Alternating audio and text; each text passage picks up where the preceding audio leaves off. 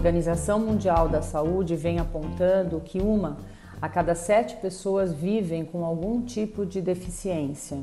E a ONU vem alertando que aproximadamente 80% dessas pessoas residem em países em desenvolvimento, como o Brasil, que vem enfrentando agora esse patógeno. Além da incidência, há questões fundamentais envolvidas nesse processo.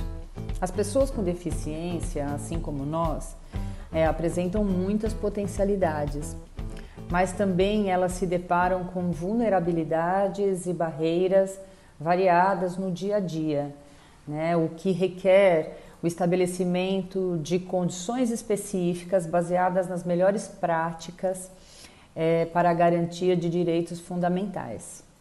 Assim, pessoas com deficiência auditiva, visual, intelectual, sensorial, com desenvolvimentos atípicos variados, como o transtorno do espectro do autismo, precisam de suportes adicionais. Por exemplo, é, durante a quarentena, é, condições especiais são importantes para a manutenção da casa, como compras, da rotina, é, para o andamento das terapias, é, dos acompanhamentos diversos, né? E até para o acompanhamento acadêmico. É, nessa questão do acompanhamento acadêmico, a escola e a universidade têm um protagonismo importante. Em relação a este último tópico, é importante que tanto você que tem alguma condição que o coloca dentro do guarda-chuva das pessoas com deficiência, quanto os seus familiares, se informem com os respectivos núcleos de inclusão é, das escolas e das universidades, como o assunto do acompanhamento acadêmico tem sido abordado. Normalmente, essa população já usufrui de algum tipo de adaptação curricular ou de material para o acompanhamento acadêmico.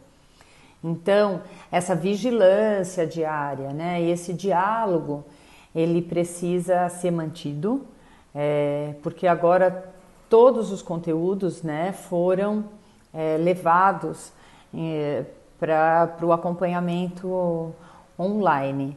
Então, novos desafios se impõem e, e, e, esse acompanhamento se faz mais importante do que nunca.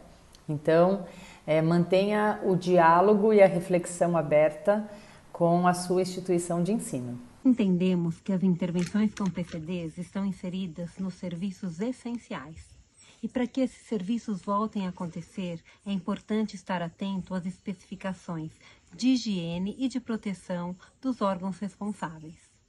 Também sugerimos que vocês acompanhem as solicitações da Comissão Nacional dos Direitos da Pessoa com Deficiência e da OAB junto ao Ministério da Saúde, tanto em relação à prioridade na vacinação, a políticas de internação e visitação e a continuidade nos atendimentos.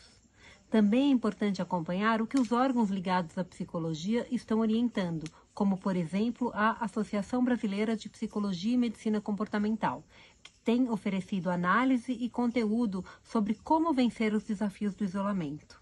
Mantenham-se informados.